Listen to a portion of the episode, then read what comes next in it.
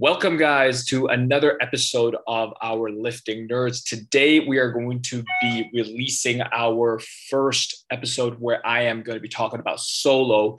Uh, and Brandon's going to be talking about his episode on Thursday. So it is going to be Tuesday when you guys hear this. Uh, we are live right now. And uh, today, I want to be talking a little bit about training progressions. So uh, there are there are a couple of uh, different uh, training uh, mechanisms that we have right now, uh, and I actually want to specifically talk about hypertrophy training. So the muscle that um, that's going to be most stimulus stimulated throughout and how we actually get these stimulus and how it's how it's going to be effective. So uh, i'm not going to be talking about the you know the uh, the ways that we adapt and you know how we can uh, talk about reps in reserve and all that stuff. That's for uh, an- another topic but i'm going to be really specific in talking about um, you know proactive progression versus reactive progressions okay? So we're going to start off with talking about proactive progressions okay? So what is actually proactive progression. Proactive progression is a strategy that uh, are typically static in nature and it's a pre-planned increases in you know one or more of acute training variables so it's a very linear uh, type of training where uh, we are consistently applying either load or sets or reps throughout a uh, throughout a continuous mesocycle so we're just let's say a, a progression week to week basis where it's actually very uh, very planned, very pre-planned. So today we, you know, week one, we might start off with, uh, let's say 20 pounds. And then next week, we might go up to 25 pounds and, or even like so and so forth. So that is actually the nature of what proactive progression is. It's actually something we have really planned, and that's what we're just going to go with within that plant. And uh, so it's really good because consistently it progresses the stimulus. So your body can actually adapt uh, and it will just uh, continue to, uh, you know, just to continue to just grow uh, where your body will metabolically adapt to whatever you're putting it through. So uh, a lot, it's a very more common uh, training type throughout the gym where a lot of people are just okay say we're just pushing every single week and then just seeing that adaptation in and then uh, then you'll get your uh, muscle stimulus in, and then you, you see muscle growth so it's pretty pretty straightforward i would say and uh, the benefits for these progressions um, are pretty much like the progression of the stimulus uh, is occurring over time. So, uh, you know, the magnitude uh, of rate, you know, may or may not be, you know, optimal uh, depending on what the uh, individual is. Because there was a 2017 study, there was a 2017 study by uh, Barbosa Neto. Uh, apparently, they they did uh, a 160 men. Okay, they're just strictly about this men back in 2017. 160 men with at least six months of uh, resistant training. Uh, they self-selected a weight that typically they use for you know sets of uh, 10 for a for bench press. And then uh, what they did what they found was the average number of reps performed were 16 reps and above. Uh, so what that actually means is the actual um, uh, the actual men when they performed that 10 rep rep range of it on a bench press they undershot their their reps by more than half. So what we're actually doing is actual rep perform was more than 10. So the study came out to be 31% that reached 13 to 15 reps, and another 26% of those 16 men uh, reached at least 19 to 20 reps and above. So by by this status and by this study, it just means that so many individuals who actually go to the gym and then start training, they undertrain themselves by more than half. So it's just normal that uh, it's just normal that they just undertrain themselves over the extended period of time, which means that muscle growth is shortened uh, and you know progression is just so much slower. Um, that's that's actually like uh, one of the more common problems that we see in, in performance and capabilities. Uh, so getting yourself someone to actually analyze it and understanding what these reps in reserve mean and actually con- versus what they actually feel like is more than important uh, in, in, the long run.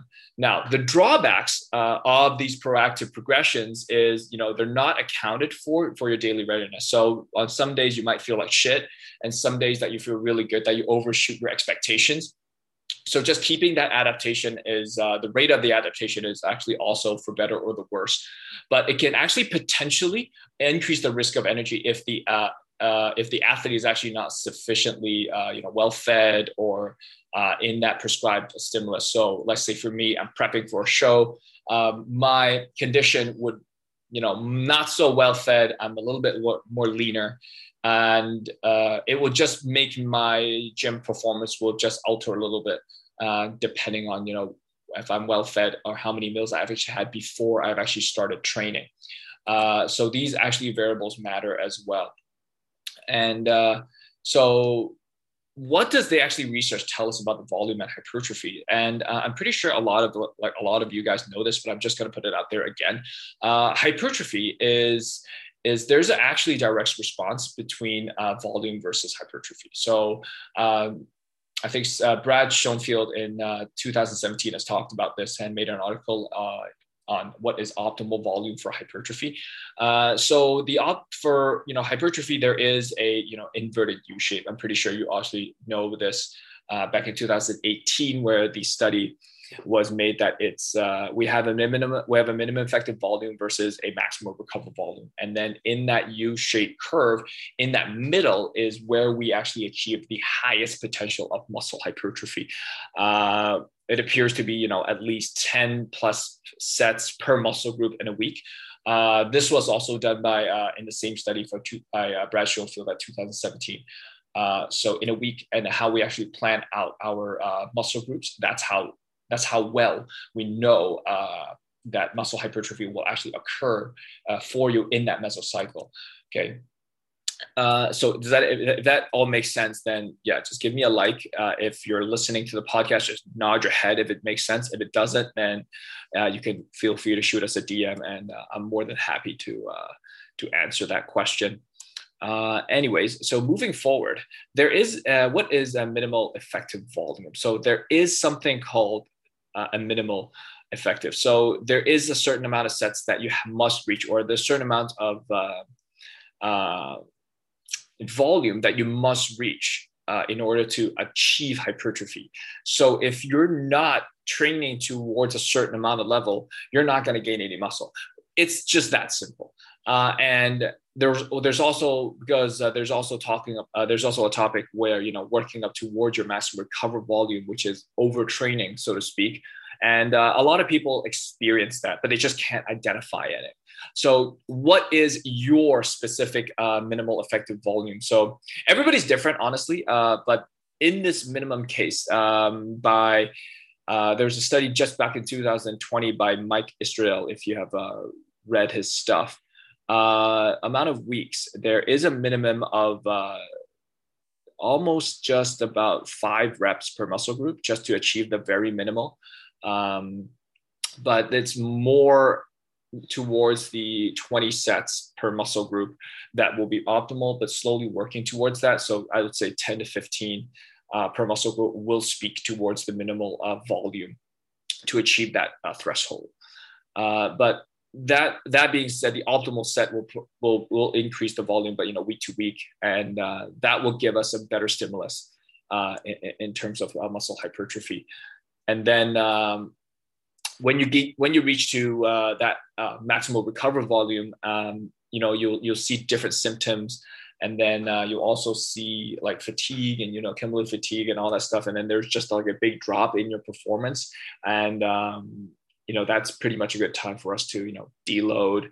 And then after deload we'll probably just talk we just talk about it in your next mesocycle where we start fresh. And then uh, and then you start your hypertrophy again.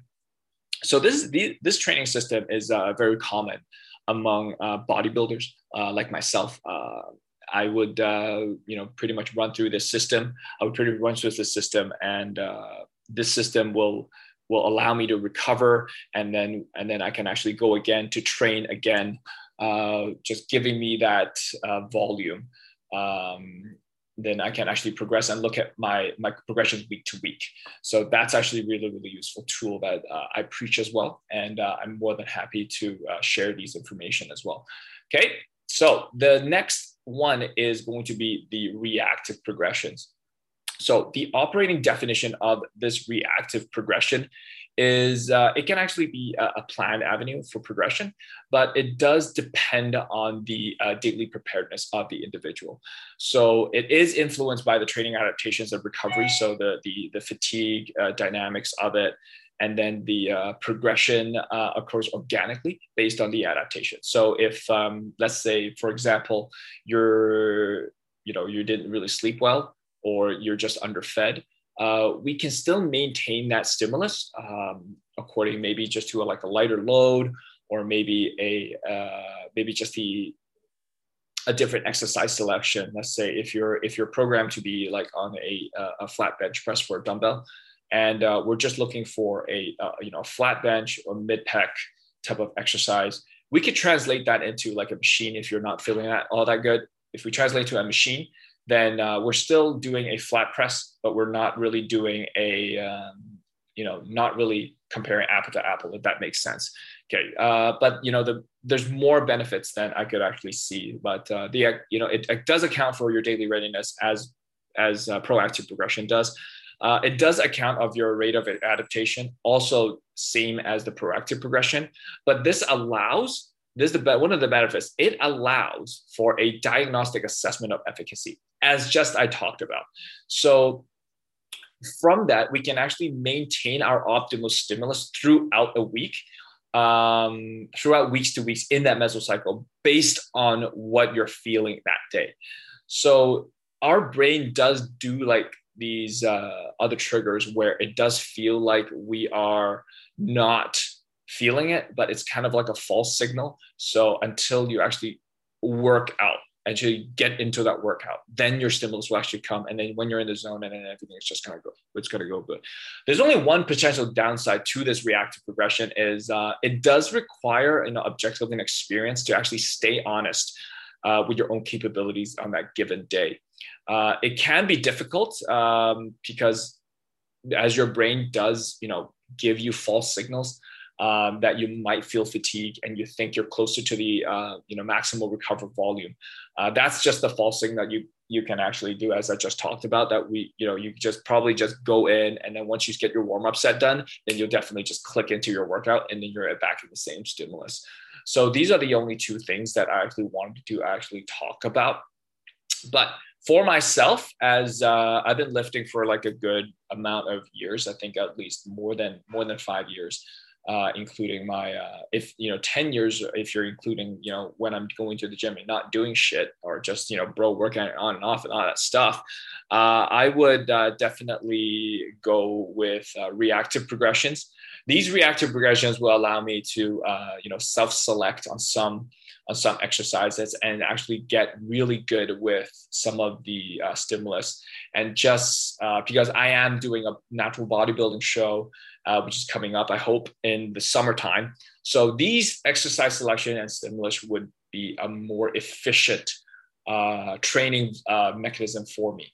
Now, for a lot of uh, individuals who are just getting started into the gym, um, these two regulate uh, progressions uh, would not matter too much.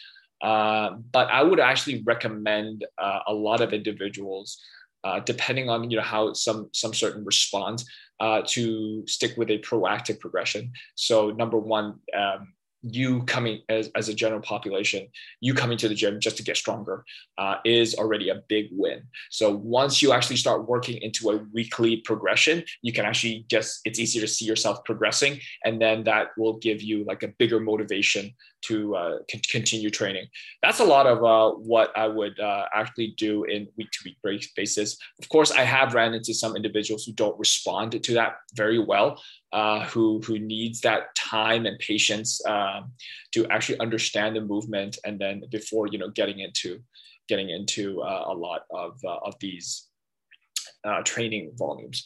Okay, so basically, these are going to be uh, my topic on proactive and, and reactive uh, progressions.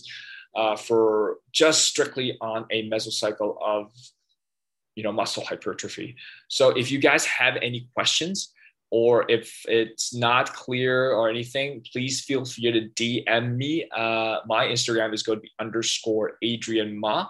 So you guys can definitely go check me out. Uh, I've I release a lot of value and a lot of content for you guys. Um, I hope this actually helps. So that's all I got for you guys. I hope you have the best day of your life. You guys, love you guys. Stay good. Peace.